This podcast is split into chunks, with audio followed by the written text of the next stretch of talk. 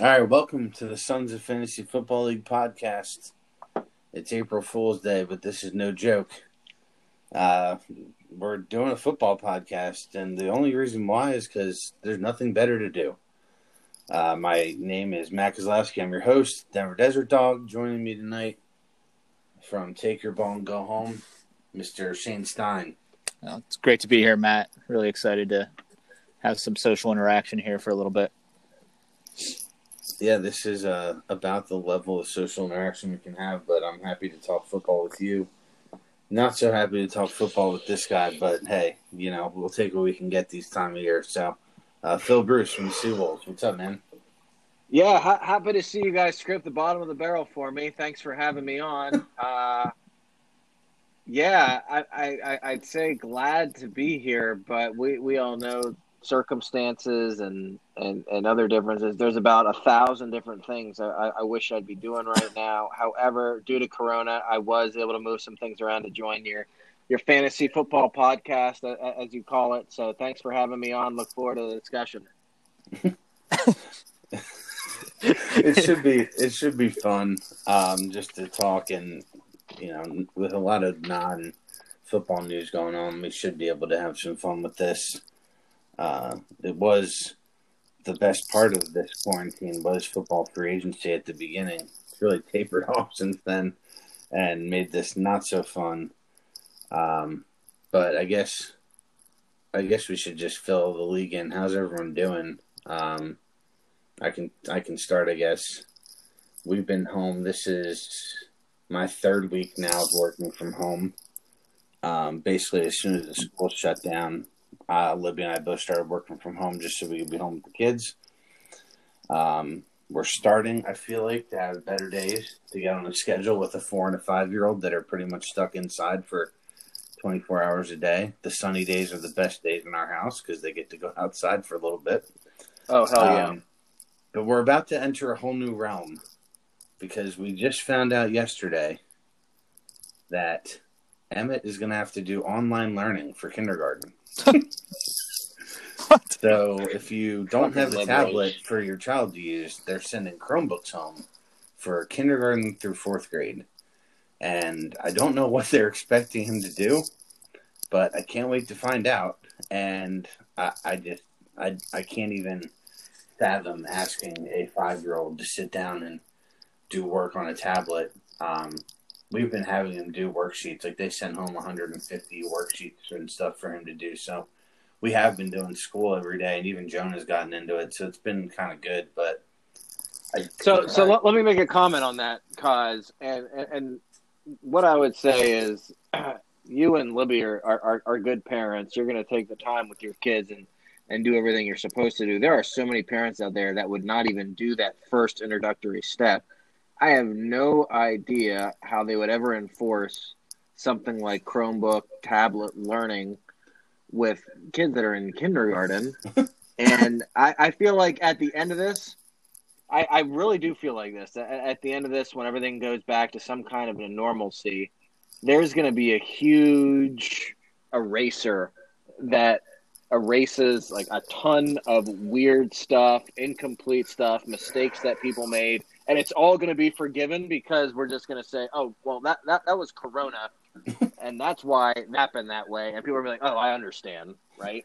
I, I do think you're going to have a long leash with it. I wouldn't worry about it too much. No, I don't think it's a – I don't think it's a – like, I'm not worried I, about it because I'm pretty sure it's just a formality to check boxes to allow them to finish the year. Exactly. Um, I mean, if I could but, jump in here, if I could jump in here but, and, and use one of my lines that I like to use, I mean, whoever thought of that, this is a fireable offense. like, like, like you, you should be, you should be immediately fired. Like, like we say about coaches at halftime, just go to the locker room and leave. Like, no severance pay. Just like out of there. You're just out of there. Like thinking of having a five-year-old trying to have an attention span on an iPad or a Chromebook or whatever. Like you're just go home. You're fired. Like, yeah, what, I mean, this is Exeter School District. Yeah. I mean, who's this coming from? I deal with a lot of people there. There's that, that's a good district. I, I don't know. I don't know who it came from. I'm not. I, I'm not stressing it. Like we're trying to do the best we can just to make sure he continues to learn because he was on a really good path. Like yeah, reading, math. Like he was doing really well. So we're trying to continue that. But um, like Libby's sister's a teacher, and she said basically the biggest skill the kids need to learn in kindergarten is how to sit sit still for like a thirty minute lesson. Yeah. Um, yeah. And that that's completely gone out the window here with this home effort. So, but let, I, let, I keep... let, me, let me just add, because we might have a few listeners tuning in from Exeter and Exeter area. Uh, great idea. Execution could have been better. I don't think we'll, they're the we'll, only we'll, ones. We'll look, we'll look for ways to improve the program moving forward. I don't think I don't think they're the only ones. I think this is probably a Pennsylvania school district, like Pennsylvania public school system thing. Um, yeah.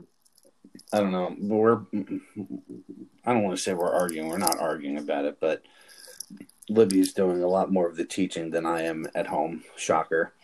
Um, and she gets frustrated because he doesn't want to sit down and like write stuff and do worksheets. And I just keep kind of trying to tell her, like, if he doesn't become a doctor, and he's whatever job he ends up getting, we're not going to sit there and say, man, we failed him because of that, that couple weeks that we were home with the coronavirus. No, so, you're right. You're, you're right. You got to cut yourself some slack. Exactly. Honestly, if the kid needs to watch four hours of T V right now, like, dude, whatever we got to do to get through the day. Yeah, like these next couple of months are not going to really shape the, the rest of his life. No, I, I no, I don't think so. Um, but you do want to keep them moving forward, and we've been doing, like, I shouldn't say we again, I've been on maybe one or two of these, but we've been Zoom calling with family and having family members read books to the kids, and found videos to watch on YouTube of people reading books, and we've had Emmett read to family members on video and stuff. So if there's anybody out there that needs some social interaction, I have a five-year-old who's dying to read like an eight-page book to you. So um, if, if you have fifteen minutes to spare, let me know. Maybe we could do a FaceTime. It depends on what book, but my kids might love that. He, his favorite book right now is um, called The Long Dog. Uh, it's just all okay, about... Sounds kind of advanced. It's just all about dogs, yeah. And then Jonah learned how to read a really short book um, that basically just... It's the same sentence, eight pages in a row. There's just one word that's different, so... All right, hit me up. All right. But I have much more respect for teachers. So... I know I know the teacher, now we're going to bring this full circle back to fantasy football in this conversation. The argument about teachers at the draft last year, um, mad respect for those, those, those teachers in our league. Dylan, Eddie, hope I didn't miss anybody. Um, I feel like Butler wanted to be one. Is it Micah? Micah, yep. Micah's a teacher too, that's right. So I think Micah is a kindergarten teacher too, so... Um, all right, so that was that was the Kozlowski family update.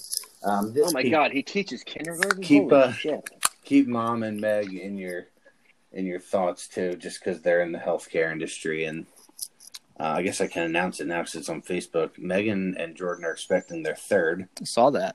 Congratulations, so, man! Shit. Yeah, hoping for a niece. I'd like to spoil a little girl, so um, we'll see. Um. Get some girl, yeah. some girl uncle hashtags. Yeah, yeah, there you go. Yeah. Um, so Megan is just a little stressed with, you know, never know what kind of people are coming in for M R Is. So she has the right to kind of not yeah. work with anybody that may be sick that could help, that could hurt her in this time. So, and my mom's just, she spends all her time at the hospital. So that's not really the best place to be right now either. So. And Papa Kaz is going nuts. so, um, so, did we just get our first podcast pregnancy announcement? That's incredible. Uh, it might be. Wow. All right. Congratulations. uh, yeah.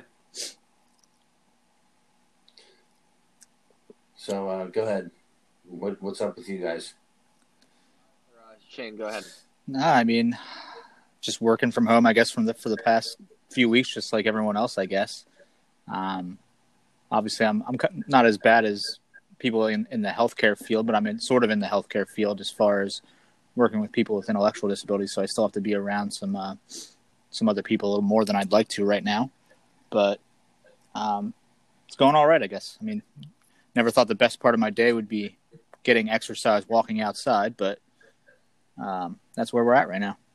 Look forward to the thirty minutes a day that I spend walking around the neighborhood. Yeah, it, it's it's a weird time right now, isn't it? And what I'll say about, about my job is back in October, I transitioned to a, a new sales role in my company, and I was on a flight somewhere every week. And when I wasn't on a flight, I was full-time remote. So the transition for me has been to stop flying and just be full-time remote. Um, so I, I would say I'm probably the least affected by all this, and I'm just doing everything virtually with, with all the accounts that I manage, um, which I've been very lucky to do. But at the same time, spending all this time at home has made me realize quite a few things, and, and listening to the media and, and news articles. And I know this isn't a political podcast, but some of the crap that I am hearing, I just, I can't even make sense of it. I don't understand it. And I don't know why people are believing it. And, and I'm, I'll just be specific, and it's not political, but I keep getting told it doesn't really make a difference if you wear one of these N ninety-five masks or ninety-five N masks, whatever it is. It doesn't make a difference. So if you have any, just donate them. Don't feel like you have to wear them out in public. It's not going to protect you. And then, wouldn't you believe it? Every single healthcare worker I see is wearing one of these masks. There's complaints that there's shortages of these masks. Like what? What? Like what the hell do? You, Do you expect me to believe that it really doesn't help? And all the smarter people than me that specialize in this, that make a full-time career of treating these patients, are wearing them? You, you expect me to believe that it actually doesn't help me? So there's there's a whole bunch of crap like that going on in the media. It's a really weird time. Um, I, I would suggest to all of our loyal listeners at home, the thousands of you that exist, to just look at what's out there in the media, learn for yourself, and then just make the best decision for, for you and your family, because there is so much crap out there that doesn't make any sense that you, you really have to spend a lot of time on it if you want to stay sane. Just one story. I'll try to make a little light of the situation. It's the, all we can really do right now. I know it's the situation sucks, but a little funny story from, uh, from my end. um, I went to California at the beginning of February, like second week of February. So, and I was like traveling home. So obviously the, the coronavirus was out there at the time, unknown to us. Um, I get back to work, and a, a few weeks ago, before this all started with the quarantine, I actually, I passed out while, while I was at work. Um, um, so I'm like, I just passed out. Like all the medical staff, all our nursing staff, and like some other people are like all helping me. The E M S is called, and like, they're come helping me. And like, they're like, have you done any traveling in the last month? And I was like, yeah, I've been to California. Well, if you ever want to see a place go into like code red lockdown, like everyone that was like all the nurses and like all my like colleagues and friends, like they were like acting like they were my best friends helping me. It, the building was scattered in about fifteen seconds. Like, and I had like no one next to me except for like the E M S personnel. I was like, I was like, oh God, I just started the epidemic at work. Like, wait, wait, a, wait a second. That was in February though. I, I right? was in California like the second week of February. Yes. And this was that was the, before it was supposed to have happened. No, there was like there was already like one, I guess, one or two cases out in the west west coast that had just started. Yeah, that's right, in Seattle. That's right. Yeah, and I guess there was one in there was Seattle, one in and California, and, they, and they moved it to Cali. Yeah. yeah, that's right. So like as soon as I told them that, they were like, "We've been told at the Reading Hospital that if anyone says they've traveled from California, they have to do like an instant like it's like instantly emergent testing." But they took me to the hospital. I did not have the coronavirus, um, thankfully. Um, all now, w- w- was it actually the first week in February? Like, um, I'm trying to get my calendar here. Like February first, like that Saturday? No, it was uh, like February eighth through the twelfth, maybe, something like that. Holy shit. Okay. Do you think you actually had corona? Um. You know, when I got back from California, I felt awful for a couple weeks. I did. I had some. I had really bad stomach pains, some chest pains. Um, didn't have a fever or anything like that, but I did feel awful. So I was like, but I don't know. I don't think I did. I, I had a similar work experience. Um, I was on a cruise ship the first week of March. So you want to talk about Jesus you want to talk God. about good decisions. um And it's funny, I felt safer on the cruise than I did when I came home that that week. Um, and that was my first week back to work, my last week kind of in the office and going to visit customers. I went to one customer, and they were like, oh, how was your vacation? And I was like, oh, not not bad, you know. And they said, where'd you go? And I was like, I was on a cruise. And they were like, oh, my God, why are you here? Not bad, except for this fever that I got. I can't shake it. And I was just like, I feel fine. I feel fine. But, like, I literally had people in that building refuse to meet with me that day that I was supposed to meet with because I'd been on a cruise ship. I got, like, it was a really, really weird feeling. And then uh, I had three customer visits that week. Thursday, I went into the office, and that was the last day I was not working in my house. So, um yeah, really weird when you tell people that you were traveling, just the the reaction that you get. Um, yep. So I, it's crazy. Yeah. I um, it's a, it's a weird story, but that first week in March, the last time I traveled, I was at a bunch of bars down at the University of Texas, and I, I was hanging out with a bunch of college kids way back when. That was my last trip. I was in Austin, Texas, and it It's one of the weirdest trips of my life. But other than that, back home safe. I, I don't think I've gotten anything, but you never know. Shane, it also feels like an eternity. Like, I can't even remember our baseball season. Yeah. Yeah, we put so much work in, and uh, I can't even remember, like, anything the last time we were at a field. It was just like, it's brutal. What about our fantasy season? I can't even remember who won last year. Eddie won. It's already escaping Ed, Ed, me. No, no, I don't. I don't remember. We've had five champions. Eddie won once. Spears won once, and I think I won the other three. Uh, Spears and Spears and Eddie. Congrats to those yeah. guys yeah. for recent championships. Yeah. All right, let's well, get into f- some football talk. Yeah, go ahead. Give us the trivia, Shane. All right, so we're back with trivia here. Um, been an interesting offseason so far. Um, if you guys know me at all, you probably, if you were preparing today, you probably could have. I wasn't. I wasn't preparing. All right, then. Well, you could have picked out the direction I probably was going to head with, with this question, at least somewhat. Um, oh, God. Tom so Brady, it's, it's, a, it it's a, it's a, uh, there's two separate questions here, but the first one I'm, I'm going to go with um, something we've done in the past with other teams. Since Tom Brady became the starting oh, quarterback for the New England Patriots in the year two thousand one, the Tampa Bay Buccaneers, the same franchise that he has gone to now, have had sixteen starting quarterbacks. We're going to go stump the Schwab style here, as usual. Can you guys name the sixteen Tampa Bay Buccaneer quarterbacks since Tom Brady became a starting quarterback for the Patriots? Sean King. That is correct. He's the first one on the list in the year two thousand one. Nice. There's... Team. Sorry, he was two thousand and then two thousand two. My fault. All right, well, I will go with uh, Super Bowl champion Brad Johnson. He is correct. He was out, he's the first one on the list, technically. Mm, how about Jameis Winston? That is correct. Just got a – it's not a good uh, N F L card, but uh, my buddy Steve just sent me a card in the mail, a bunch of cards, and one of them was a uh, – Mike Glennon patch autograph card. So I'll go with my buddy, my buddy Mike Glennon. Mike Glennon is correct. He was the starter in twenty thirteen.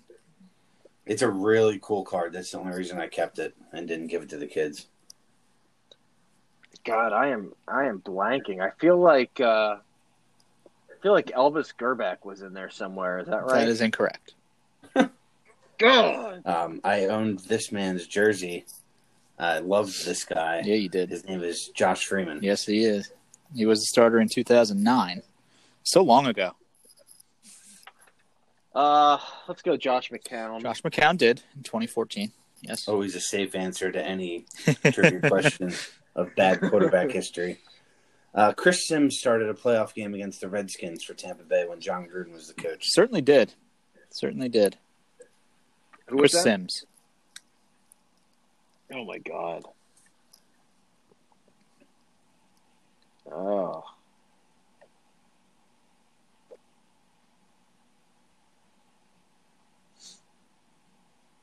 There's, there's a low-hanging fruit here that you guys haven't said yet.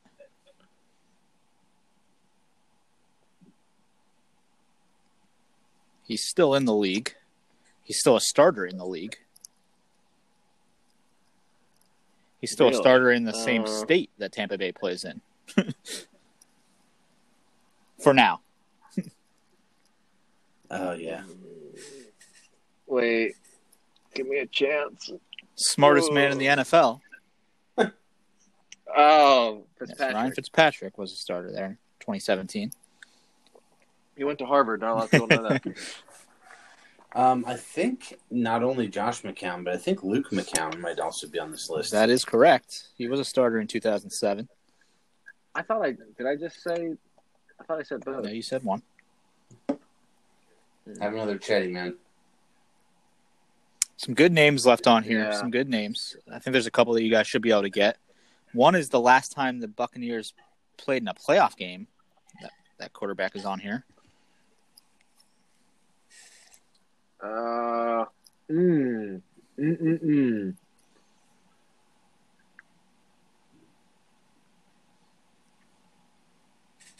Wow. I feel like what, what was Leftwich I was just going to say, one of them is also yes. a Steelers quarterback. Byron Leftwich yeah, is on the list. That. Good pull, Phil. Um, Brady was when ninety-nine. Well, this is from two thousand one on. Okay, because that's so when that he was takes, a starter. That takes Dilfer out of the equation. That is correct. Uh, Dilfer was ninety-nine. Yeah, I I thought of him a few times. I couldn't get him out of my head. Um,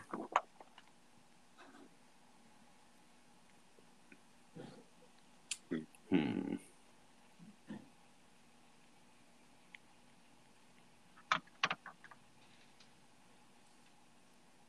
Man, there were some really bad ones at the end of Gruden's tenure. Yes, there were. That's the tough stretch. That's the one, actually, pretty much all the ones you guys are missing. But there is one pretty decent quarterback on there. Um, actually, made... Oh, Jeff Jeff Garcia. There you go. That's the one I was looking for. Jeff Damn, Garcia, Jeff Garcia did some nice work in the league there in the in the two thousands. He had a good year with the Bucs that year, I believe, too. Yeah, he's the, he's the one that took him to the playoffs last. The last quarterback to play start a playoff game for them. I, I, I'm out. I, I got nothing, nothing else. There some tough names here left. Um, if you guys want to take any more guesses, let me know, or else I'll rattle them off, rattle them off for you. Um, I think I've I think I've exhausted my Tampa Bay quarterback knowledge. Okay, so two thousand nine, Josh Johnson also started a game with Josh. Man, I, almost, I almost said that. Um, that's right. Tim Rattay in two thousand six mm. was the gr- end of the Gruden era, I believe. Yes. Uh, Bruce, uh, former uh, former Dolphin. Bruce, Bruce Gradkowski, Gradkowski was the end of the oh Gruden era. Um, pretty decent quarterback. Didn't make great N F L career, but Brian Greasy was a quarterback for the Buccaneers. And then yeah. oh my God. this guy, I believe, started some playoff games for the Bills, Rob Johnson. Yes. Holy shit. Was a, was a starting quarterback for Tampa Bay in two thousand two. All right, my Gerback guess wasn't that bad then. No, not bad. Not bad. All right, so we'll go on to the second part of the question. So the New England Patriots have had four starting quarterbacks since Tom Brady took over in two thousand one as the starting quarterback. Tom, Bra- mm. Tom Brady, Matt Castle, Jacoby Brissett, and Jimmy Garoppolo. Okay. There, there is one team in the N F L that has had less quarterbacks since Tom Brady took over as the starting quarterback. Can you name that team? I can. Is this all the way back to two thousand one? So starting from two thousand one when Tom Brady took over, yes. There's one team that has had um, less starting quarterbacks. All right, Kaz sounds definitive. I will say that the Saints are the answer, and that's a guess for me. That's not true. That is incorrect. I'm going to go with yeah. the San Diego slash Los Angeles Chargers. That is correct. Wow. Can you name the three quarterbacks? Uh, Phil Rivers, Charlie Whitehurst, and I think I have the other one. Good. I don't. Was it Flutie? All right. Well, you guys are both kicked off of the podcast. It was Flutie. Oh, Drew Brees. Um, but Drew Brees was the other one. um, yes. Yeah, Rivers, sorry. Brees, and Flutie are the only three quarterbacks in that in the Brady era to play for the Chargers. Thought that was pretty interesting. Oh, that yeah, that's a really good question. Um, don't want to steal any of your thunder, but I, I have a trivia question. It's a short one. I know we have a lot of stuff we want to get to, but I, I, I think we really have to look back at the last fantasy season and recognize Christian McCaffrey was just freaking insane. Um, and, and this is a P P R stat, so adjust all of your analysis and data and analytics accordingly. But McCaffrey's four seventy-one point two P P R points last year were the second most all-time by a running back. There are two running backs that scored over four hundred P P R points since two thousand six. Can you name the two running backs and what seasons they were? Well, it was LaDainian Tomlinson. What year? Was that was what oh, that was the oh six oh seven year. Correct. And then who is the second one? Uh, we're going with something to Schaub. So Shane, sorry, I took the easy sit one. Tight. S- s- no, sit tight. Cause. Um, I don't know if this is right, but I think Priest Holmes in the two thousand two thousand one season. Incorrect. Okay. And I, I don't I don't have No, it's it's the, only the it's only number. From oh six on, right? Uh, only from oh six on. Oh, my bad, my bad. So, who scored a lot of touchdowns?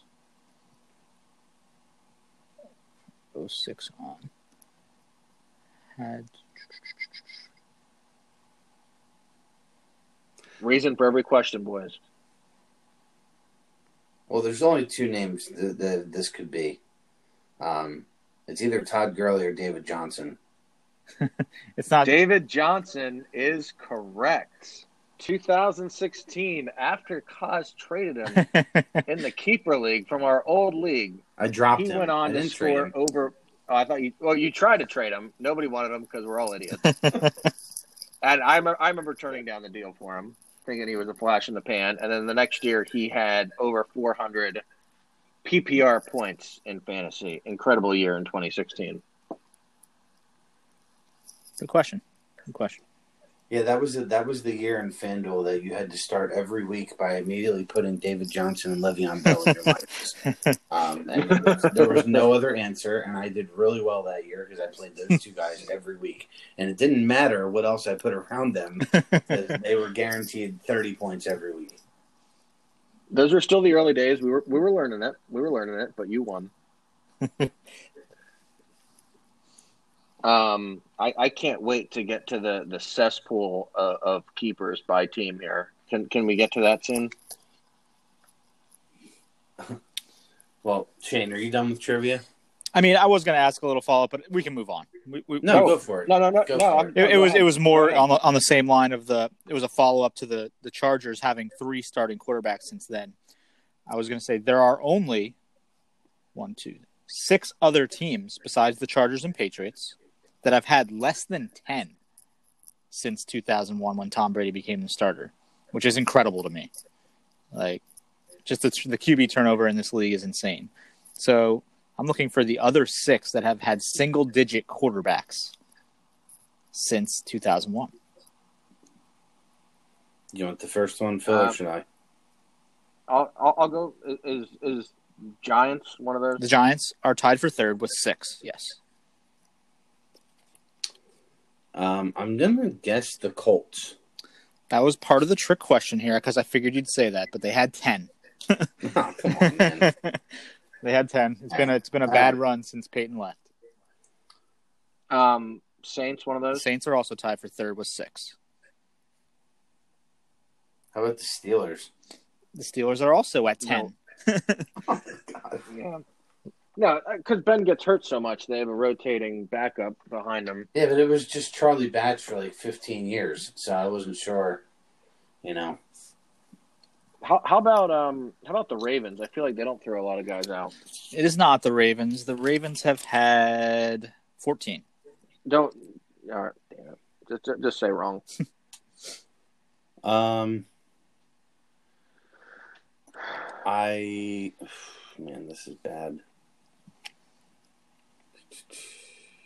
The Packers. The Packers are fifth with, or tied for third. Sorry, with six. Hmm. What about the Lions? The Lions is actually a good guess. They've had thirteen, which is a lot less than I thought. But Stafford's had a pretty good run there, pretty durable. I think the Seahawks are going to be on that list just because of Hasselbeck and R W one. That is correct. The Seahawks have had seven. Damn it. So there's two left? That is correct. These are the tough ones. What about the Falcons? Great pull, man. The Falcons have had nine. I thought, thought we were doing something wrong here. Well, then you can get the last one, Phil. The Falcons have had nine. Pretty good run by Matt Ryan here. Hmm.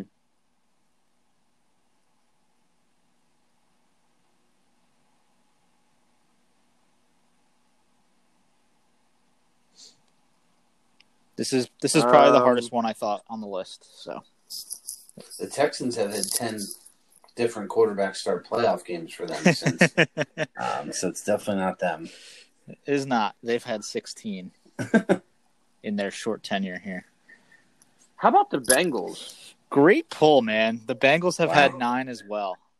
Good run here by Andy Dalton. Good run by Carson Palmer. Um, That's what I bridging thought. The gap of some some pretty stale years. So, yeah, good. Nice job there, guys. Nice job. Maybe I'll come back next week and make you guys name the quarterbacks that played for all those teams. That'd be fun. I'll be here. um, all right, so our next topic here, and just to preface this, I'd appreciate it if you guys would take a second and pour one out for me. Uh, Todd Gurley's tenure with the Rams is over. So our next topic is free agency thoughts and takeaways. Um, I don't think there's a ton of players for us to talk about, but there's been some new quarterbacks, a couple new running backs, um, not much activity on the receiver front other than Hopkins, um, and you know a couple of dominoes still yet to fall maybe. But um, I guess we should start out with running backs seem to be the most dominant position in fantasy football. So let's start with a podcast favorite and. Uh, Todd Gurley. We'll just discuss what went wrong with the Rams and if you guys feel strongly about his outlook in Atlanta. Um, I can start by saying this one really pissed me off because I just think there's other ways they could have have gotten that money, and I, I still just continue to feel like we're never going to find out what happened. Um, but I, I remain optimistic that I think he can be reasonably contributable in the Atlanta offense. So that's where I stand on Todd. Not keeper level, but I think he's probably going to have a decent year. Uh, I, I'm going to go out.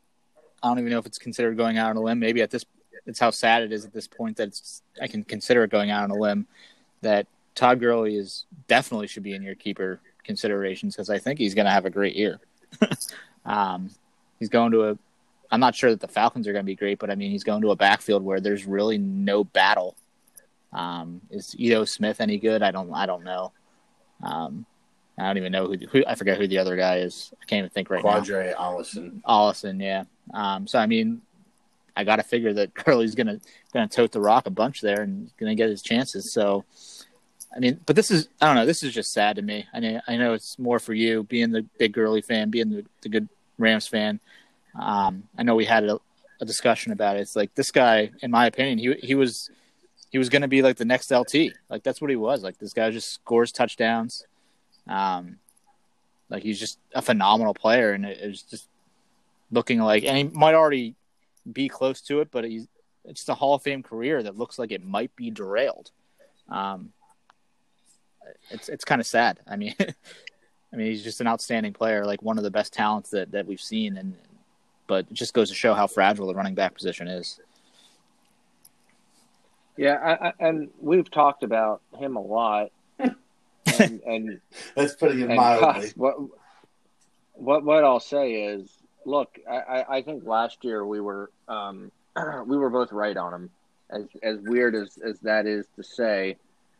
That um, and and I'm I'm kind of different than than you are in that I, I think we know what happened. The the Rams just got upside down on, on all these contracts.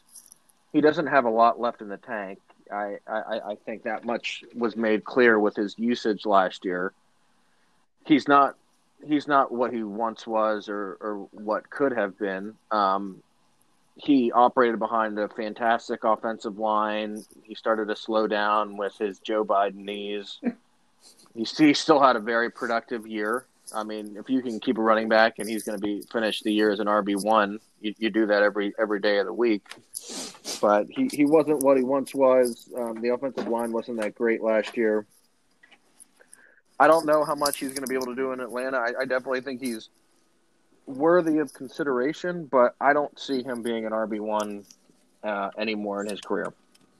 The thing that worries me about him for this year is so much of his production is based upon touchdowns. Um, and as dismal as the Rams were at times last year, they were still, you know, very much involved in the red zone, and he was as good a bet as any to score when he got in there, and he did catch passes for touchdowns as well. And I'm, I just wonder if Atlanta will have as many opportunities as, as L A gave him in the red zone. So that that's the one thing that I'm worried about with him.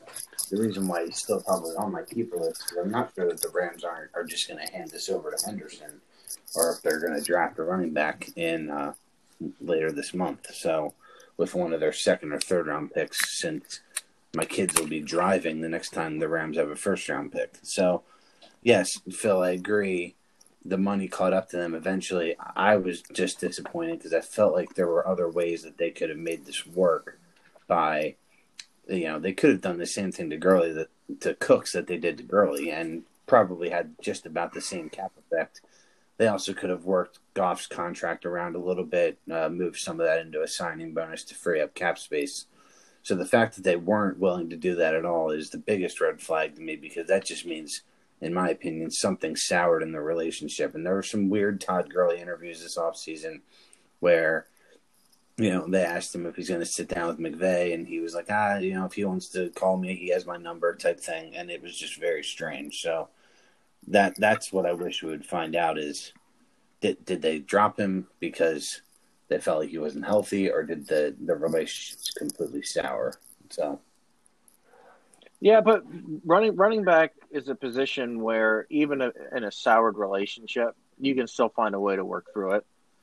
I, I think we've seen that a, a lot throughout the years with some of these star running backs. The the, the way they treated him was a, a, a way that you treat players that just can't flat out play anymore. Um, and, and, and that's my take. They, they they thought there wasn't any tread left on the tires. They were done with them, and they wanted to move on. But then he was signed literally forty-eight hours later by a team who dropped a running back, Devonta Freeman, that still hasn't been picked up. Um, that's, you know, it, it's just strange. The whole thing is just weird, but it sucks. I, I, uh, it's funny, Shane, you talk about him potentially being a Hall of Famer even a sh- in a short career. I've been trying to find some good Todd Gurley card deals on eBay, and uh, the back of one of the cards I was looking at last night said, in nineteen ninety-four, several scientists merged, and uh, the day that Todd Gurley's first breath was taken is when they officially made the perfect running back for the N F L.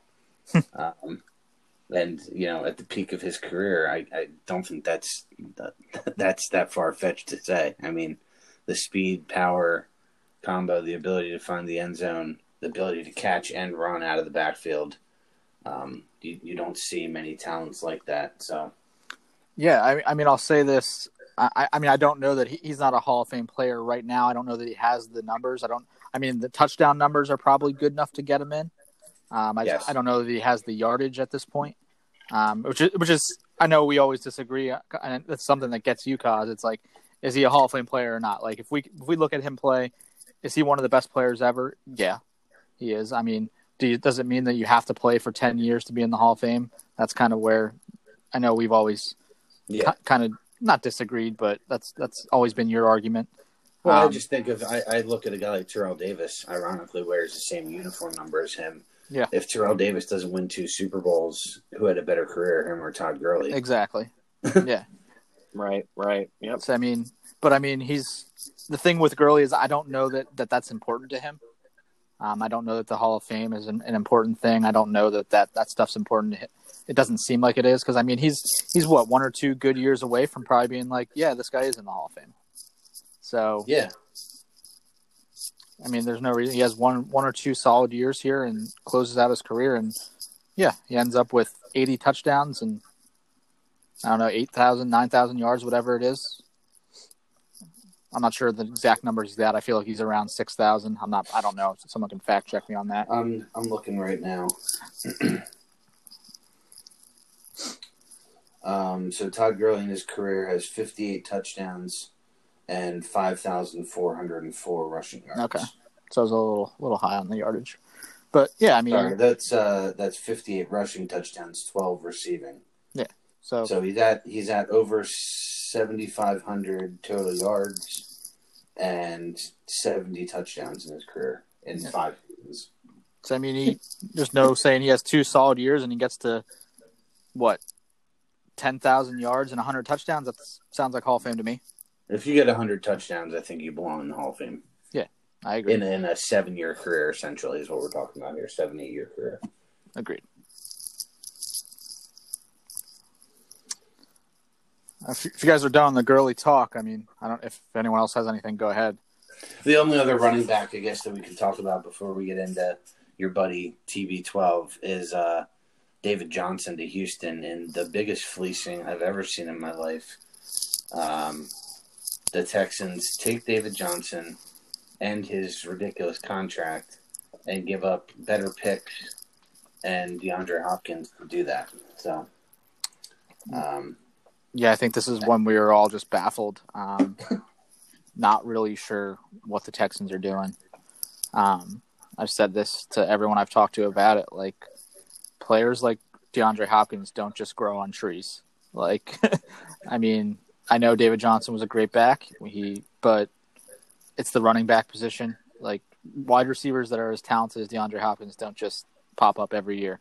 Like, that guy's incredible. He's clearly one of the top three at his position still, with probably a few more good years left. Um, you just, I don't know, just an idiotic move in my opinion. Um, yeah, th- there was, there was obviously bad blood there between him and O'Brien. Um, and, th- and this is a really good case study for the rest of the N F L and how not to handle the G M position and not just give it to your head coach who may or may not have beef with players. But, Uh, yeah, I, I, I agree with Shane. You had one of the top three players at, at the wide receiver position in the, in the entire N F L. Somebody that, when you draft, um, if everything is still going to go on as scheduled with the draft, you're hoping when you take a wide receiver that there's a fifty percent chance they turn out to be as good as DeAndre Hopkins, or a forty percent or thirty percent chance. It's it's crazy to me. I've never seen the Twitter world so far in favor of one trade before in my lifetime. And and, and normally, you know, the, the casual N F L fans, the mobs, are not entirely correct when they come out and, and speak on one side of something. But in this case, I, I, I can't see how the Texans didn't get completely fleeced in this trade. Yeah. I mean, we saw – if you're a Texan fan and, and you just look at what happened in the second half of the season with the Cardinals when David Johnson was supposedly healthy, um, what the hell? I mean, you're getting somebody that might not even make your roster based on based on what we saw in Arizona. He was probably likely to get cut. Um, so what, what, what are you doing? And, and my boss is a, a big Texan fan, and – my God, I love making fun of him for this trade. I mean, this this has to put the Cardinals on an immediate upward trend because they were pegged as being a CeeDee Lamb or Jerry Jeudy location at the sixth pick. They don't have to do that now, and now they can take probably the best offensive, offensive lineman. Yeah, they're gonna they're gonna take the best offensive lineman, and I mean, this and puts them. Murray has the ability to very quickly do a Mahomes and Lamar Jackson type season. Um, in his second year and, you know, put up M V P-like numbers. Yeah, absolutely. I mean, this makes – I mean, that offense, I mean, they go and shore up the offensive line a little bit, and DeAndre Hopkins, they add the number one. And, I mean, I know you guys will probably laugh, but, I mean, Larry Fitzgerald has a number two option now or three option. He's probably the three. Yeah. He played exclusively in the slot. You put Hopkins and Kirk on the outside. Kenyon Drake showed he can succeed in that offense. Um, this is going to be a lot of fun, and Kyler Murray is going to be a top five quarterback taken in fantasy drafts. Absolutely, absolutely. Um, one of the running backs, Kaz, I, I did want to touch on. I wanted to get your guys' thoughts. I mean, what is going to go on in the Denver backfield? Um, Ew, wow. What I mean, if unless I missed something, they it is a three-headed backfield at the moment, right? I mean, Gordon, Freeman, yeah. Lindsey. Freeman's got to be cut, you would imagine. Okay. Um, I, I can't see a reason why they would keep all three of them. Um, but yeah, I, I that one made no sense to me. Yeah, I, I I'm still trying to figure that one out. I'm I'm not really sure what. I'm, I'm kind of like, does Elway have like early onset dementia? Like what's going? like I'm I'm just so confused. Um. No, that I mean that that's a case of I can't figure out the quarterback position, so I'm gonna just try and throw a bunch of shit at the wall with my running back position and hope something sticks. Yeah, I, I don't know. I think there's rum- rumors floating that Phil Lindsay's requested a trade. Wow, because of this. So I don't know. But yeah, I've, I actually forgot about Melvin Gordon. I wasn't gonna get there at all, um, because it just. It the whole thing never really made sense to me, and yeah. and I feel like it's fantasy relevant because we're not going to be able to determine until the season starts how those touches really break out. Yeah. Two quarterbacks I think we need to discuss. Um, we could talk about Bridgewater, and we could talk about Foles. Um, I'd rather probably after we talk about Rivers and Brady, I'd probably rather talk about Cam and Jameis rather than Foles and Bridgewater. But, correct. Um, I guess we can start with Tom Brady. Um, you know, going to Tampa Bay, big two-year deal. Immediately has the best weapons he's had since that oh seven team, probably. Um, yeah, they, I mean, the Gronk, Hernandez, Welker year was probably pretty good, but yeah. Yeah. Um, Godwin, Evans, Cam, uh, O J Howard can still probably play. He'll probably be a better factor now. Um, whoever, whoever, go, keeper, whoever the third wide receiver will be, because I don't think Perriman's coming back. Um, He's, he already got. He went to the Jets. Oh, did he? Okay, yeah. I didn't know that. Yeah. Um, I think Brady can have a great season in this in this offense. I'm really excited to see Bruce Arians coach him. He's taken veteran quarterbacks before and just plugged them into his offense, and they've been outstanding. So I'm really excited for this for Brady. What what a sad end of the era with, with the Patriots. I mean, everybody always talks about dynasties and, and, and how they end. I guess it was so abrupt for me that I, I never saw it coming, and, and the fact that Brady's last pass as a Patriot being a pick six and, and a playoff loss to the Tennessee Titans. Talk, talk about irony and, and showing that there's no there's no love lost in sports. Um, and then he's run out of town after that. Still doesn't make a ton of sense to me. He'll go to Tampa. It'll be fun to watch. Tampa's not going to contend for a Super Bowl. It's just not. It's not possible. It's not going to happen. But it, it it sure will be fun T V. Yeah, I mean, I'm I'm on the same page as you. I, I didn't see it coming. Um, I was right there till the end saying he was going to stay in New England, even though just about every main person that you would listen to on E S P N that is worth anything um, was saying he's leaving. Um, I still didn't believe it. Um, but yeah, I, I'm actually kind of excited to see him these last couple of years, and and maybe. Winning's winning's always going to be important to him, but just just seeing him going out there and maybe being more of a little gunslinger, just slinging the rock around, um, having a little more fun like he was in the in the two, late two thousands era where where they were chucking the ball fifty times a game. Um, just end his career that way. Maybe make a few more mistakes. Maybe make a few more just tough throws instead of just dinking and dunking all the way. I don't know. Maybe it's, that's not his D N A, but I, I could see that a little bit. I, I want to get into a little debate here just because why not? Um, and it's shocking that Phil and I feel differently about this. Obviously, the Saints are better than Tampa Bay. I'm not going to sit here and try to pretend that that's not the case. But this was a team that was a win away from making the playoffs last year with a quarterback that threw thirty interceptions. Um, if they go out and address some defensive spots in the draft here, maybe get a little healthier on the defensive side, I see no reason why this team can compete in the N F C for for a Super Bowl berth. Um, I think expanding to seven playoff teams just about makes it a lock that they will be a playoff team this year in the N F C. Yeah, I, I completely agree. I don't see a reason they're they basically need to shore up maybe an offensive lineman or two here and there, maybe one. Um, and you and you have to you can't underestimate the fact that signing Brady immediately makes the offensive line better. Correct. Correct. I mean, it just makes everyone better. The ball's going to come out quicker. Decisions are going to be better. Um, line checks are going to be better. So, I mean, it makes just everyone around you better right away just because of the quarterback you have. But, I mean, you shore up the, the, the run defense we've talked about already was the best in the league last year, I believe, by most most stats. Um, they need to shore up the secondary a little bit, offensive line. And, I mean, why can't they be a ten, eleven win team? Yeah, I, I mean, I, I'm obviously on, on the other side of it. E- even being a, a playoff berth team to me doesn't put them in the same caliber as, as someone like the Saints. Um, and, and if we're saying in complete agreement that there's a better team already in their division with what the Saints are, I I I, I don't I don't feel like we can say that they're a legitimate Super Bowl contender.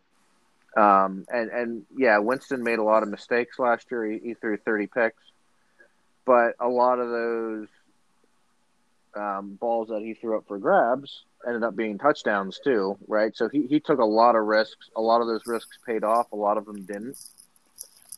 Uh, Brady's going to come in. He's not going to put up the same type of interception numbers, but he's probably not going to have the same level of upside either that Jameis did because he's not going to take those chances. It'll be interesting if Godwin and Evans can stay healthy for him throughout the year, but they still don't have a run game. And uh, I, I don't know.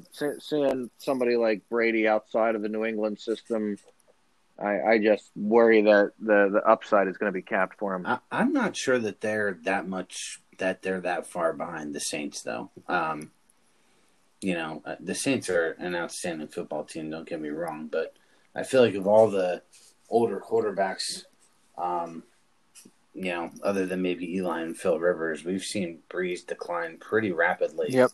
Um, in terms of ability. Now, a lot of what they do offensively and the fact that he can just throw it to Michael Thomas every play, and if that's not open, dump it to Kamara.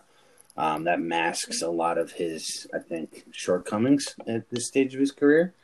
Um, but I, I don't think that that, that Saints team is necessarily locked and loaded, and they don't have the Bridgewater security blanket.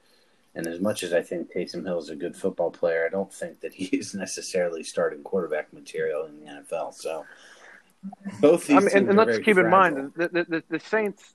The Saints were the three seed last year. You still have the Niners. You still have the Packers. The Eagles are going to have a, a, a Carson Wentz for the full season. And you have the Seahawks in the N F C. Not, and that's not even mentioning and the, the, the Vikings or some of the teams that might be poised for a breakout year like the Cardinals. I, I just think the N F C is really good, and I, I don't see the Buccaneers displacing any of those teams that I just mentioned. That, that's fair. I, I that's I totally understand the, the depth of the N F C.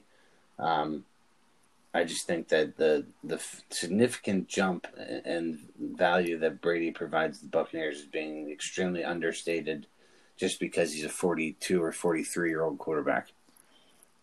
One, well, uh, and I was gonna say one thing, ahead, I mean, I don't want to change the subject, but I mean, one thing I think that is really that I don't know that anyone's talked about yet, but I'm sure they're going to soon. That's going to play a huge factor in this is I'm not sure the next time that Tom Brady is going to meet his teammates. Um, like, like, is it going to be July, August, like August? Like, when is like he actually going to be able to get to Tampa Bay and actually like? I I, I did see a report that said he asked as soon as he signed. For well, no, I get I get that, but I mean with everything that's going on in the world, like obviously he's going to a new team, a new system. You need to have some repetition, some some time to to play with these guys before you can put something on the field that's going to be successful. I mean, I mean, we're looking at June, July, maybe of, of when we even start seeing each other again. So I mean, yeah, I mean it's gonna be it's gonna be real. I think that gives an gives an advantage. Maybe I, I I'm right there with you, Kaz. I see the decline in Breeze. I think this is probably his last chance, um, and, and that might be a stretch. I could see a really steep drop off this year. Um, but I mean, I think it gives an advantage to teams that are very established and, and know each other. Um, this whole situation where we might have a condensed mini camp, condensed training camps. Um, who knows? The the one thing that's going to help, if any league can figure it out, it's the, the one thing that's going to help this disadvantaged. And I agree with you that it probably is disadvantaged. But when you factor in athletes like Chris Godwin, yeah. Mike Evans, and Tom Brady's work ethic, I think they'll be all right. Yeah, that just plays. Those that that that, that plays everywhere. Um, if you can just say, "Hey, go get it," like those are the two guys you probably want. So, um, yeah, no doubt. Um. Phil Rivers to Indy? Any anything to see there? Um, I, I think it's interesting. Yeah, pretty pretty good offensive line for him to play behind. That was obviously one of the things that plagued him in uh, it, with the Chargers there at the end of the career. Um, the weapons probably leave a little bit to be desired. I mean, we really didn't get to see Paris Campbell. T Y. Hilton still can play. Uh, Jack Doyle's a good tight end. We like Marlon Mack out of the backfield, but definitely not the weapons that he had in in, in uh, L A with the Chargers. So um, I don't know. I, I I feel like it's not much different than having Brissett there. I, I'm not sure why they were all in on moving on from him. I mean, this has eight and eight written all over it. I mean, I I would put a healthy amount of money on it that this is anywhere from seven to nine and nowhere else. Um, Seven to nine wins. I mean, there's going to be some really awesome games where they put they put it together and they put up forty-five, I think. And then there's going to be some some just some awful games. I mean, that's just how it is. Agreed. Eight and eight, written all over it. It is going to be fun watching the Colts and Texans play when you see Philip Rivers throwing jump balls to small receivers and Bill O'Brien on the other side doing everything he can to try to lose. Yep. Um, those will be some fun games. The Titans are probably still the best team in that division, assuming Tannehill can remain what he was. Um, so um, I don't think there's – well, let's talk about Cam and Jameis. Uh, like I said, I don't think we really have much to talk about with Bulls and Bridgewater. Bridgewater will probably be okay, and Carolina is a good bye week fill-in. Um, and Foles, nothing to really see in Chicago. But Cam and Jameis are still out there. Um, there are some teams that still potentially could use a quarterback flyer, the Patriots being one of them. I don't think the Patriots would ever take a chance on Jameis Winston. But I could see them taking a chance on Cam Newton. Um, what, do you guys have some ideal landing spots for either of those quarterbacks?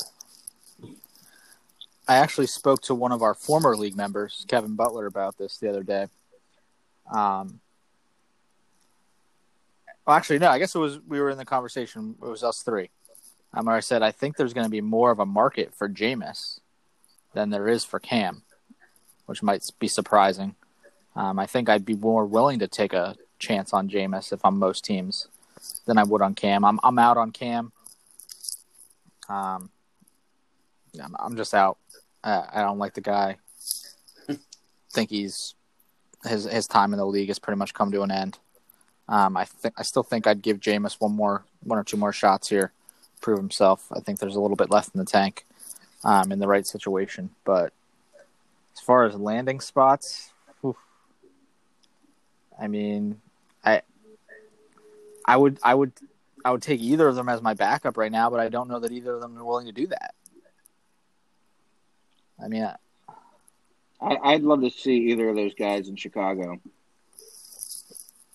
Love to see it. So, what Not do you guys? Happen, I mean, but... so you just are you saying you're cutting Mitch? Is that what?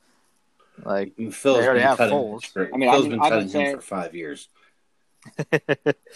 I yeah, I I've been out on Mitch since the day he was drafted. I mean, if you can't get on the field at, at Duke University being a starting quarterback, or um, wherever he was, North Carolina, you're just you're not my N F L starting quarterback. I, I I'm sorry, but that's my view. Um, I'd like to see Jameis Winston go to Pittsburgh. That sounds I think right. I think he's similar build and style as Big Ben. I think he could learn behind him for maybe a year and be actually a good bridge to whenever they decide they need to maybe get a rookie quarterback. I think that would solve a lot of problems for Pittsburgh after watching how close that team was to probably being a playoff team with just mediocre quarterback play. Yeah, they they got ducked though. Another year of experience. I'm not. Yeah, I'm out on that. Back in there. Yeah, that's weird. I've seen the little Giants play, um, and I'm not sure he could start on that team. That's actually a great call, Phil or Kaz. I didn't. I didn't even think of that. Yeah, Pittsburgh is. That would be a great landing spot for him. I mean, Ben's obviously I, got I one to two years can, max left, so. I don't think they can make the money work. I I, I, I think he's going to want starting Q B money somewhere, um, and. To come in and, and take a smaller paycheck as a backup and learn for a year, I don't I don't know if that's something he'd be ready yeah. for. But it, it, we'll we'll see how the market develops. He's gonna have to he's gonna have to decide if he wants to continue that's, playing in the N F L. Then I was just gonna say, I mean, with at the at the risk of sounding rude or ignorant, I mean, I'm not positive Jameis Winston has much to do after football's over. Um, I think he's got to ride this out as long as he can, right? Like, yeah. I mean, what what marketing does Jameis Winston have? Like, marketing ability. Like, what what is he going to do? I mean, he has to play quarterback. That's that's what he what he can do. That's, yeah, I don't see him uh, taking over for Booger on Monday. Exactly. Yeah, I don't know that he has the marketability like to do something like afterward that's going to be sustainable. Like, you got like maybe college quarterback coach, college offensive coordinator, maybe. Man, eating W's, whew. Yeah, that's rough. He's not not a great crab legs. Not a great leader of men. Yeah. um, Cam's a tough one though. I I don't even. I, I'm kind of with you, Shane. I, I don't. Know I, I'm just not I'd sure like where the market's right. going to be for that guy. Like where, like what? Especially if you can't throw at all. Like where? I I don't know. Yeah. The fact that the Chargers aren't interested, um, I still think there's a chance New England just takes a chance on it. I don't know. Maybe the Bills? I don't know. Maybe the Bills for Newton? I don't know. He's not going anywhere as a backup, dude. That's the thing. Like he's not. I don't think he's willing to be a backup no. anywhere. I'm trying to think of like a team that likes to run the ball at the quarterback. I, maybe the Baltimore? But I mean, again, like, is he going to be a backup? No. I, I could see him going back to the Redskins, maybe. I mean, Ron Rivera, going back to his old coach. I shouldn't say going back to the Redskins, going back to play for his old coach with the Redskins. Um, but there's also talk of them taking Tua at number two. So, which, again, just blows my mind. I'm not a big Haskins guy, but I'm not sure why. I didn't like that the Cardinals did it last year, even though it seems to have worked out for them. Um, that's just a lot of capital to invest in the, in the quarterback position, which I guess makes sense because you need one. But... Yeah. You got to get the right one. Phil, you got any spots for Cam other than Chicago, or you think that's that's a good spot for him? What about Jacksonville? Yeah, I... that could work. Um, but to Shane's point, I'm I'm thinking he's on the downside and. Mobile quarterbacks and, and, and guys like him, once they start getting injured, it, it's really tough to be what he once was. Uh, but I, I, I do think he has a little bit left in the tank. I just like seeing players like him that are extremely selfish have a motivated reason to come out and prove people wrong. Yeah. Yeah. We got the Jordan documentary coming out early, so we'll have plenty of time for that. Yes. Yes, that's true. Um, Shane, you had on the agenda T B twelve versus T B T B. I think we kind of addressed that. Yeah. All right. I, I just uh, wanted to see the comparison of if you thought what was going to be different from New England to Tampa Bay. Um, just just a general Tom Brady discussion. I feel like that was the the big piece of the offseason here. We had to talk about it. I would just love to see a Kurt Warner and an Arizona type season from him, man. Like, where everyone thinks he's done and too old, and the dude's just out there throwing it to these incredible receivers who are just running past people. I, I mean, don't know if Arians was the coach in Arizona that year, but it just feels like he was if he wasn't. Um, I mean, we get a Tampa Bay New England Super Bowl, and like the world explodes, right? Wow. Look, I mean, look, look, Brady to Tampa feels a lot more to me like Jordan to the Wizards than it does uh, Favre to the Vikings, and that and that one incredible year that they had. Okay. What what about Manning to the Broncos? I mean, that was completely different. Uh, he was a game manager at that point. Not at the beginning. When he first got there, they were amazing. But by the time they won the Super Bowl, it was all because of that defense. Yeah, no, I'm I'm talking about when he first got there, and he was an older quarterback coming off like three surgeries, and he had Eric Decker, Demaryius Thomas, and just uh, who was the Julius Thomas. Um, he was able to throw to the three of those guys, and it was so easy. Yeah. They were playing rock, paper, scissors to see who was going to score a touchdown in that backfield. I mean, that's that's, that's not going to happen. Forgot again. About that. That was awesome. I mean, the one um, thing I will say, and I, I, I touch on it a lot, I mean, Tom Brady, clearly clearly one of the smartest people in the N F L. I think we can all agree on that. Like, he's not going to just pick a random team and be like, oh, I'll go there. Like, there's a reason that he wanted to go there. He like, definitely wanted to go there too. Like yeah, like there there was a lot of thought put into, hey, this is where I'm going because there's a chance I'm going to win. Like there's a really good shot that like we there's something there that we can win.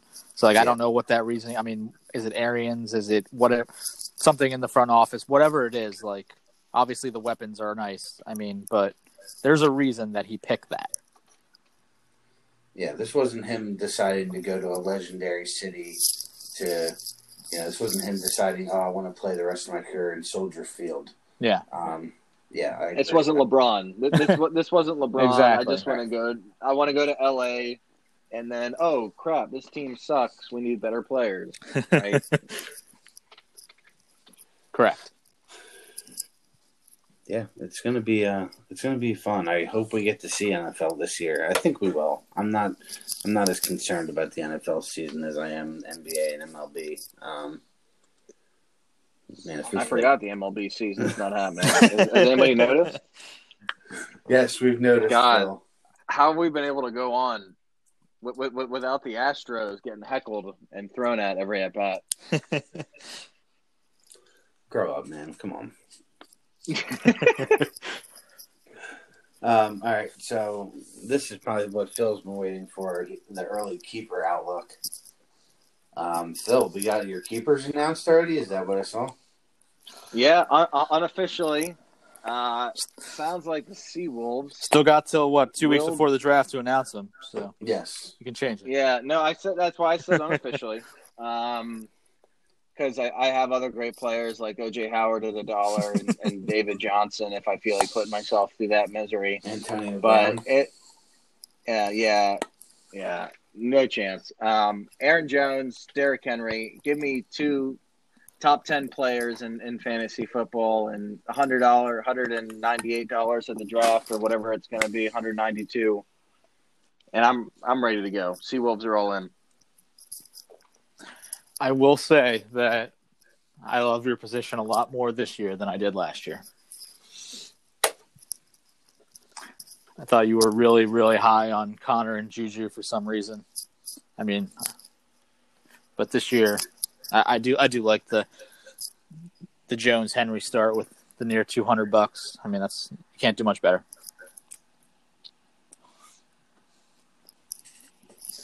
Yeah, he's in good shape. Um, no, please go on. No, no, you're in, you're you're you're you're in good shape with those two guys. Um, you have to worry about Henry just a little bit. Is he still a free agent? Did he sign? He got tagged. He got yeah. franchise. Okay.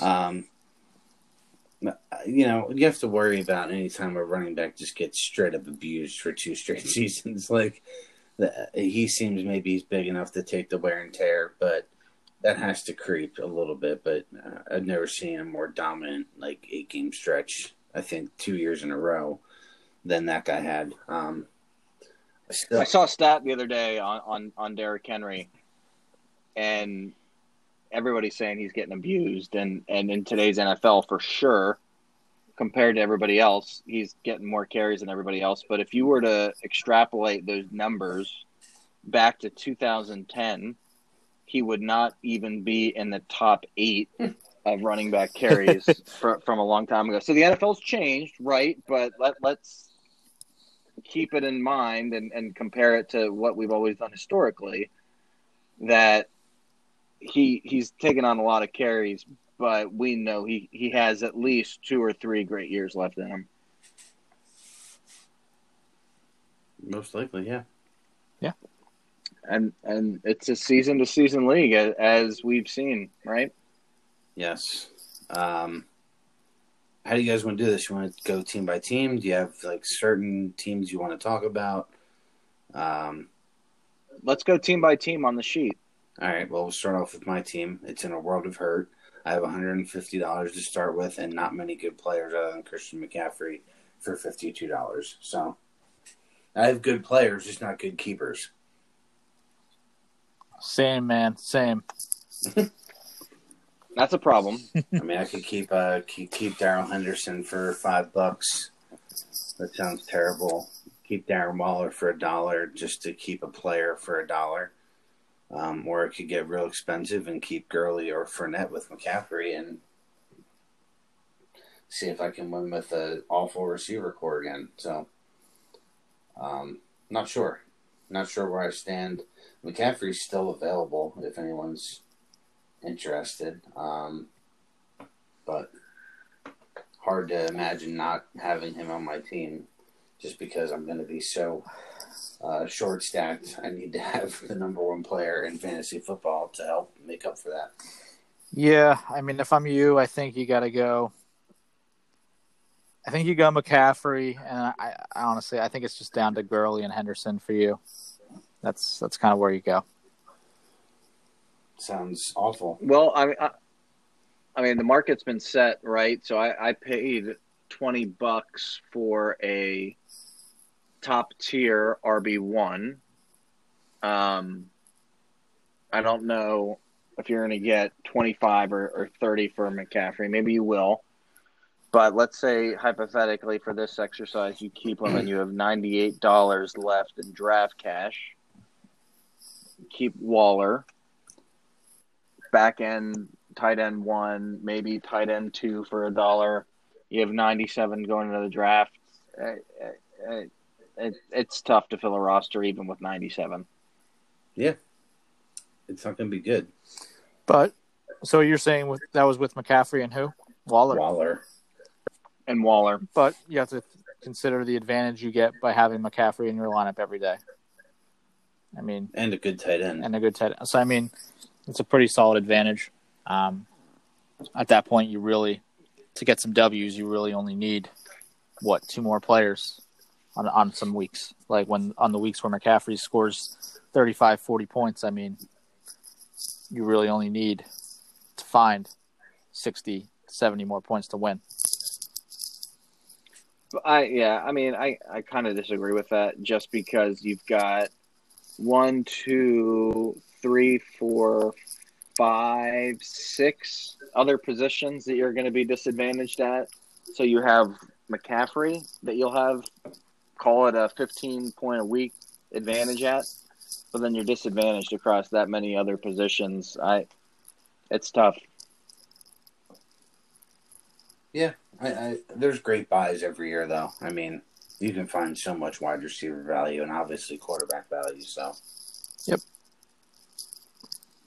I think I think we'll be contending next year. Let's go to Shane's team. Yeah, um, Mike Evans, Mike Evans oh, for forty bucks. James Conner for six bucks. Call it a day. I think one. Of, I think my team might be the most interesting one. Um, I don't want to. I feel. I feel like it's one of the most interesting. Let's put it that way. feel like I have some decent – I have more than those options. I have Connor for, for what, six? Um, Evans for forty. Yep. And then um, I think Miles Sanders is, is an option at thirty for me. And then Juju at, what, fifteen? Yeah. Um, are my other options. Hard not to keep Cooper Kupp, though. Yeah. With no Gurley. Yeah, no Gurley. Certainly, you would think that the the steady production from Kupp is, is only going to get better. There's no chance that it's really going to get worse. Um, decent price at twenty-four. Um, so there's there's certainly some options there. Um, I think I was pretty set on Mike, Big Mike, not being on the squad next year until the Tom Tom Brady news came out, and I, I just have oh, visions God. of visions of Randy Moss from oh seven dancing clean yourself dancing up. In my head. Um, change your shorts. Not even the best receiver on his team. But uh, yes, I, I mean honestly, I, I don't know where I'm going yet. I don't know where I'm going. Um, I think I think if Big Ben comes back, you've got to really look at Juju. Yeah, and and Connor. For sure. And and run it back to to Seawolves twenty nineteen back and see what happens. See what could have been. If he if he looks fully recovered, I mean the upside of Juju at fifteen is so great. Um, I I think he makes a strong consideration to keep. I mean that just popping in, you saying that didn't really cons- I didn't consider that this offseason yet, but like that would be like. I've given you a lot of F U's in fantasy over the years. I mean, that would be the biggest one. I mean, if I kept Connor and Juju and just ran it to a title, like a year after you did the same and went like three and ten or whatever you did. uh, I, I think it was worse. I think it, I think it was worse. I mean, it would be it would be the, the ultimate like F U, drop the mic and just quit the league and never play again and just ride it into the sunset. Shane's talking about him winning the title. That's funny. I'd, I'd have to pick up other hobbies, probably. No, but honestly, I mean, I, I'm in pretty bad shape as well I, as you, Kaz. I mean, you obviously, I, I mean, down the fifty bucks. It's a long off season, though. Maybe I can get some value for some of the guys I don't plan on keeping. Maybe someone wants to take a chance on some guys and give me some cash. Um, got some options available, so. But I, I would say Evans and Connor are probably, as of right now, the, the two. Yeah, if you wanted to get some money back, you'd probably have to move Connor, though. Yeah, yeah, you're right. I don't um, know. I don't know that anyone's going to pay up for any of the other guys. Let's talk about Ty's team. We'll skip over you, Phil, because we already kind of addressed your squad. Um, yep. Lamar Jackson for a dollar, Saquon Barkley for eighty, and a one ninety three start. That's what I'm looking at there. Oh, man. Um, Kyler Murray for a dollar, but we've already seen.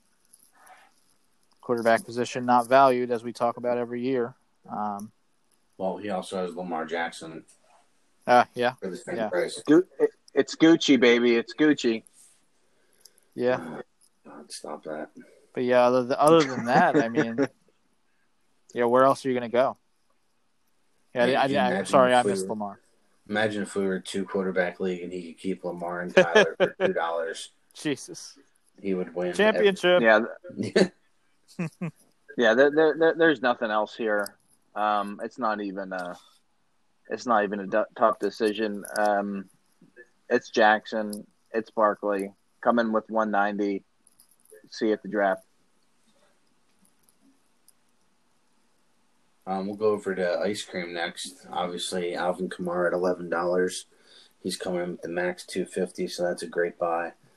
Um, great trade.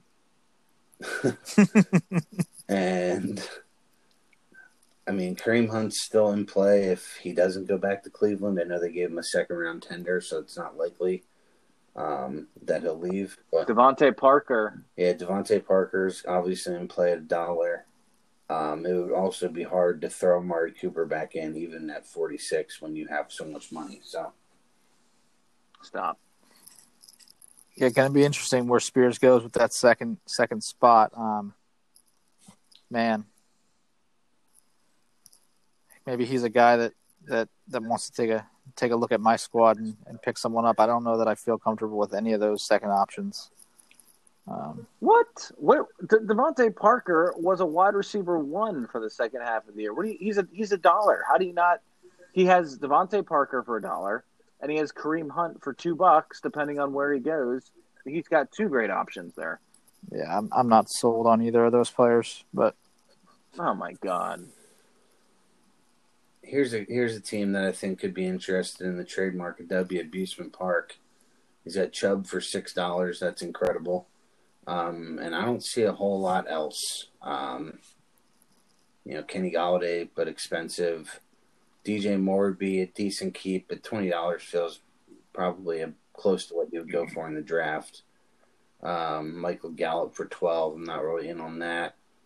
I don't think Chase Edmonds is going to be the guy in Arizona, so I think he's the guy. Wait a second. You, you guys were saying Chase Edmonds was going to be the next best thing. Until they traded for I, Drake, and then Drake ended up being the next best thing after Edmonds got hurt. Oh, oh okay. I see. I, I So you can't say somebody's a top ten keeper a, a week or two after their production. Who said that? Is, is my Who point. said that? You said that You said that about Chubb last year. And I think Chubb I was right. Chubb had a good week, and you guys are like, top ten keeper, top ten keeper. I think Chubb was a top five player last year, so I think I was right about that. Um, yeah, yeah, you were wrong there, Phil. Where Phil was wrong. No, stop it. So I think there could be some trade options there. Park maybe looking to add someone um, via trade. You guys see anything that you would be no. interested in keeping there? No, I mean, obviously I'm I'm high on Gallup. Uh, love the guy, but I'm not positive that I, I think he's going to be really good, but I'm not positive on it. I'm not, I'm not sold. So, yeah, I think it's it's Chubb and and maybe make a make a play for someone else. Yeah, I, I think this is one of the teams where McCaffrey would make a lot of sense to, to go thirty on, on the draft cash if Cosby willing to move it. If not, I'm I'm hanging out on, on Spears' front porch, listening to everything that he's saying around who he's keeping, and I'm I'm grabbing one of those other guys. Well, let's get to the other teams. There may be some other trade options available. Um, right now, I think Shane's the leader in the clubhouse for, for interesting trade targets. Um, McClann's pretty locked and loaded, I think, at Mahomes for six and Tyreek Hill for twenty-six. So start at two ten, get those two guys for thirty-two. That's a pretty good start. Yeah, not really any other directions he can go, I guess. The only other consideration on his team is, is a Calvin Ridley, and I don't know that he matches up with Tyreek Hill. Um, no. Don't see really any other direction he can go here um, other than making a move. Um, it's good, pretty much got to be Mahomes and Hill. The worst? Yeah. Good. Yeah, no, no, I, I, I, I agree. Um Maybe a D J yeah. Dark if you if you're feeling sex if you're feeling sexy about it and, and you want to roll the dice, maybe. But I, I, I if you're into the Minshew mustache, then maybe. Yeah. The worst player keeper situation is the Hammer, not the Hammer anymore. The artist formerly known as the Hammer, our new owner Jason Rankin, two hundred and fifty dollars to start. You like that, but Devin Singletary, D K Metcalf. Um, See you at the draft. Adam Thielen, maybe, if you're feeling yes. So, I, I'd expect him yep. to make a move. He'll probably be, reach out to the Patriots to see if they can come to some kind of a deal. Both know Papa Kaz likes to make a trade, so. No, yeah, I mean, at this point, it's it's, it's Singletary and Metcalf, and not positive that it's close, even though we've, we've talked at end about the, the separation that Deontay Johnson gets. Uh, um, yeah, it looks like those two right now. I mean, yeah, th- th- this this hammer doesn't have the power that my two-year-old daughter's toy hammer that, that I got her from Home Depot to play along with me when I'm doing projects around the house has. Uh, for sure, trade targets. Uh, they're If you wanted to get really aggressive, you could sell me on either D K or Singletary as one keeper, but definitely not two. Huge trade market causes probably going to try and flip a forty-five dollars trade for Christian McCaffrey out of this. I'm I'm speculating. There, there there's a reason he's in the league. Always a reason for these ads. Always a reason. Um, Mixed Mad Dogs, Marlon Mack, twenty bucks. Devontae Adams, twenty bucks, and Eckler for twenty-one. I think those are the three names to be talked about there. Yeah, really interesting. Um, how much do you believe in Marlon Mack? I guess it comes down to. I gotta I feel like Eckler like, better. Yeah, I, I mean, I that's what I'm saying. I feel like Eckler. I feel like you, you got to keep a running back, right? So I, I feel like Eckler is the one out of those out of those two.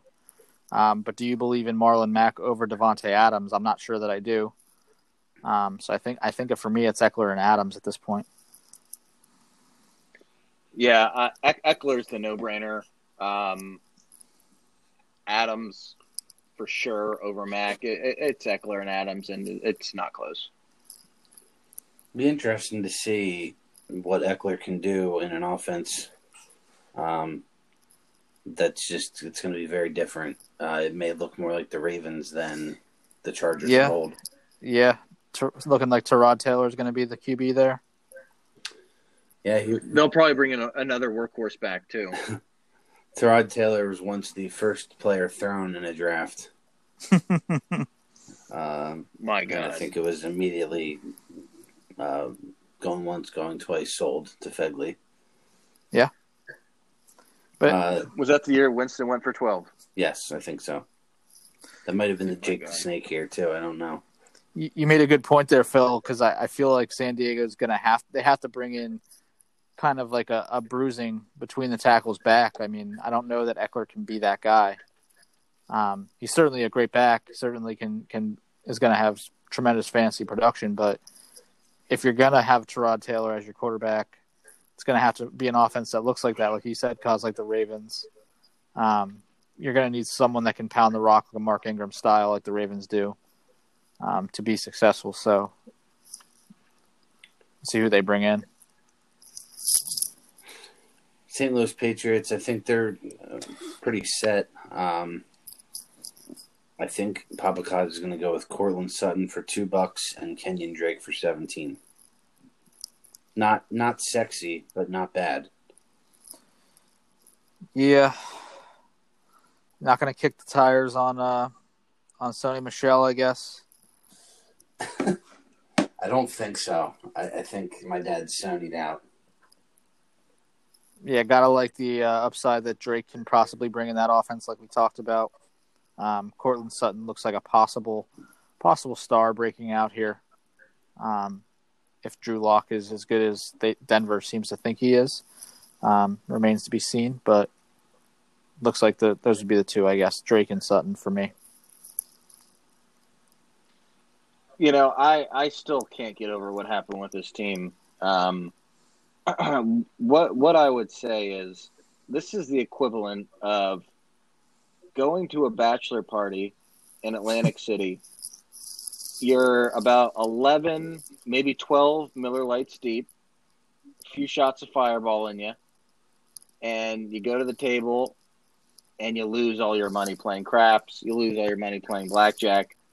You're walking back to the hotel and you trip over a chip and it's a hundred dollar chip and you go cash it in. So you have a little bit of pocket, pocket change left in you when you, when you drive back to your home. That's exactly what happened by, by them stumbling into what to me still makes absolutely zero sense in the Kenyon Drake trade. That was never, that was never part of the deal. I don't know how you fall ass backwards into a top ten keeper. Oh my God. But that's exactly what the Patriots did here. And and good for them, because as soon as the trade happened, I texted Kaz and I said, wait, what the hell just happened? Kenyon Drake really went as part of a sell package over to the Patriots. Good for them. Kenyon Drake's a, a phenomenal keeper at seventeen dollars. He's going to be a, an R B one next year. Sutton. I'm look. Sutton is a back end wide receiver one, top tier wide receiver two going into next year. Great buy at two dollars. Th- th- this team's set up well for the draft. There's so much to unpack there with what you just said. um, That's exactly that's exactly what happened. Kenyon Drake was never supposed to be a part of the deal, and then they threw him in for some reason because they were going to cut it. Like, that didn't make any sense. And it didn't make any sense when the trade happened. He had just come off like a three touchdown game, and then they moved it. Like, it didn't make any sense when it happened. Good for them that they they it works out, but it was nothing other than dumb luck. Shane, I'll let you address that. I mean, there, there's. I'm still trying to digest, but the top ten keeper—that's the part I can't. Yeah. Let, let, let, no, let, let me let me let me add this in. Kenyon Drake was such a footnote in that trade that when the trade happened, Which trade it wasn't even about? announced. The trade to the Cardinals or the trade to the Patriots? I'm talking about I, the, the trade to the Patriots where they got Kenyon Drake. It was such a footnote in the deal. He didn't even get mentioned. Kenyon Drake was just a filler player that they sent over yeah. when Kaz, or when Papa Kaz sold his team. So it, it was, and I texted, I texted you right after it happened. I'm like, wait a second, why, why the hell did they just move off Kenyon Drake and and and and use him as a filler, as if they wanted to free up a roster spot to get rid of him? He wasn't even mentioned when the trade happened. And I have, I, I still to this day have no idea I why think it was, he is the top ten. I player. don't remember. I think he was still in the Dolphins when he got traded to my dad. So that's, I think, part of it. No, no, no. He no, he he was on Arizona. No, because my dad, my he dad started him against me. His first game with Arizona was a Thursday night game, and he scored like three touchdowns. No, no, no way. That's absolutely what happened, but that's fine. No, I, I can we look this up? I I swear no, cause no. Do you remember me texting you about it as soon as it happened? Uh, no, I don't. All right, I'm gonna look it up. You guys keep going. Okay. You'll see that the first week my dad played Kenyon Drake was the week he played me. I believe it was in week nine. That's correct. And Kenyon Drake scored a three tu- three touchdowns against me on Thursday night, and I still. Somehow won, but might even been four. It was crazy. It was ridiculous. Um, let's go to the Bull Weevils. I think Kittle at six dollars is a keeper, um, but it's also really hard to ignore the combo of potentially keeping Zeke and Josh Jacobs. Correct. Yeah, I mean it's it's got to be those three or what you're choosing from, right?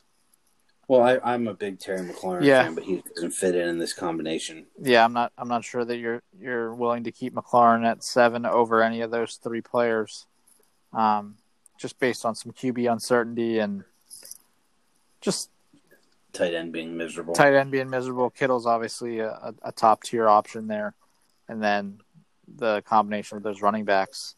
Um, who do you go with, Bull? Um, What is it, Zeke for fifty-eight? Is he, is he go yep. up? Zeke for fifty-eight yep. and Jacobs for forty. Um, man, take your pick start. there. It's a good it's start. Pretty good start. Pretty good start. Yeah, I got the plus fifty, right? No, he's at one eighty. one eighty Okay, yeah, I misread that. one eighty. Man, make sure you... Keep those guys for ninety-eight. That's tough. Yeah. If you keep both of them. Yeah, I feel like you gotta probably gotta keep Kittle there, save some cash, and then make your pick I'd between st- the other two. I'd still keep Zeke over Josh Jacobs. Uh, yeah, yeah. Um, as much as I still think Jacobs is, is going to be a stud next year, the, the the production that Zeke puts up is is insane. Um. You start with Zeke and Kittle and a decent amount of cash, and you go from there. Um, so Drake got traded to the Cardinals October twenty-eighth, and then on the twenty-ninth he got moved in our league with the trade. So it was after he got traded to the Cardinals, but before the three-touchdown game. Okay. So once again, we were both right. Yeah. So it, I, yeah, it's it, it's not the trade isn't as egregious as I had thought. It I I remembered it.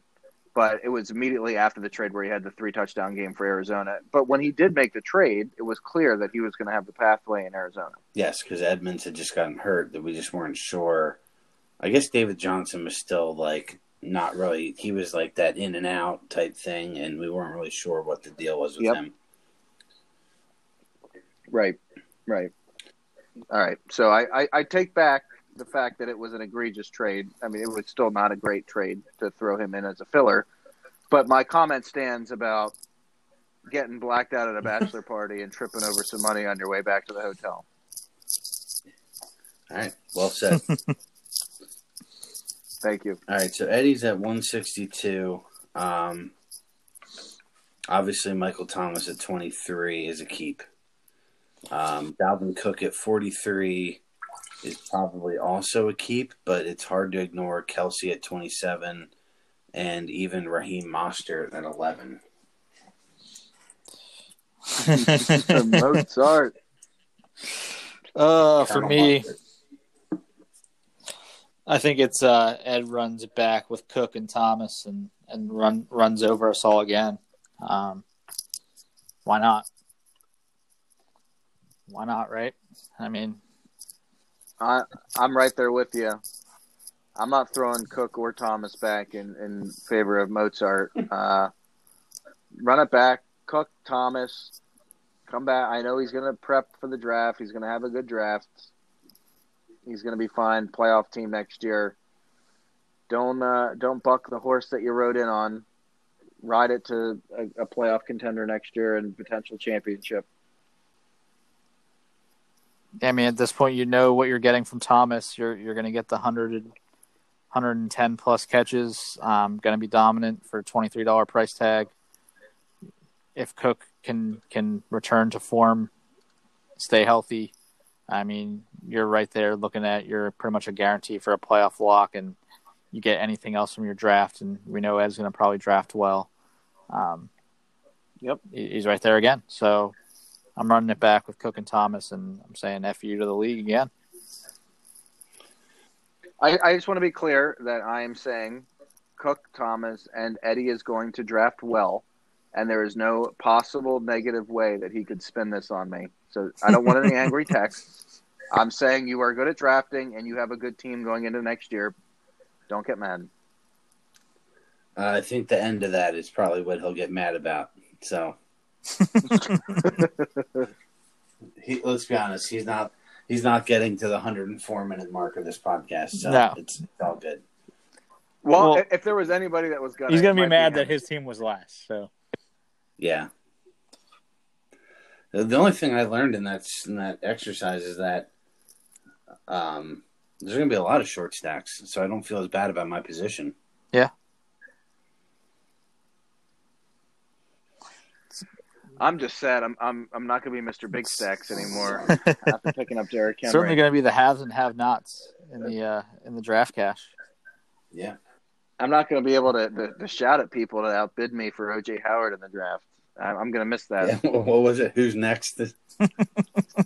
Who else? uh, all right. Remember how excited I was when, when I drafted uh, Beckham last year? I'm like, oh my God, what a deal I got. Four first rounders, I think was your comment. if if not more, if you look back at my team now. Uh. All right, well, we're at an hour and forty-five. Um, I think this is probably a good time to end it. I'm okay to keep these things going as long as we're quarantined, if you guys want to just keep chatting. Um Because, like we said in the beginning, there's not much else to do. Yeah, maybe we're three we're three weeks away from the N F L draft, so that's fun. Yeah, maybe we throw a quick one together from here on out. Maybe, maybe we try. To, obviously, we went a little long tonight. Give everyone in uh, in the league something to maybe listen to while they're while they're sitting at home. Um, maybe we throw a quick one together. Maybe try to stick it to under an hour from here on out. The three of us have never been able to keep it not long-winded. I'll, I'll also add uh, I saw a stat the other day that said seventy-five percent of podcasts right now have something to do with Corona. So for the audience that's out there, you want to hear quality fantasy football content, you come to the Sons of Fantasy Football podcast, all right? Shane, Shane, you excited for this year again? I'm not excited yet, Kaz. Uh, I'm going to hold off on that. We're not, we haven't reached that point yet, but uh, certainly looking to got my team back in contention last year after after being a, being out for a couple of years. So looking to contending again, working with a little shorter stack this year and trying to maneuver myself back into a finally get maybe a championship win. Um, can, can we quickly just go over the, the, the changes again of what we voted on? So there's not going to be any more draft. No, because we never came to an agreement. I need to get an email out to everyone. We never really. Oh, I, I thought I thought we nixed. I thought we nixed that. No, I don't think we ever came to a full agreement on everything. Um, I need to get an email out to everyone. Maybe we could do a Zoom meeting. Oh God. That sounds fun, right? Yeah, we yeah we need to. I need to get back into the swing of things uh, in terms of getting more organized. It's been I've enjoyed the off season too much. Who's running this league? Come on, man. Hey Phil, did you hear Shane got an Xbox? Oh, what are you playing? Call of Duty. Mm. I've been, I've been, I've been showing my one and two year old daughters how to play some Grand Theft Auto. Every time I uh, I run over somebody on the street driving my car, she's like, "Oh my goodness!" I'm like, "Oh, that was an accident. That was an accident. I'll leave my insurance card. Everything's fine." All right. Well, thank you guys for joining me. This was fun. Um, hope to do it again, maybe next week sometime. And uh, yeah, we'll just try and keep this light. Try and keep it the mostly football discussion. Um, and if it's not football discussion, it's usually me and Phil arguing. So um, should just be fun for everyone to listen to. Give everyone an hour or so away from everything else going on. So thanks, guys, for joining me. And, uh, yeah, we'll be in touch. And, yeah, stay healthy, stay safe.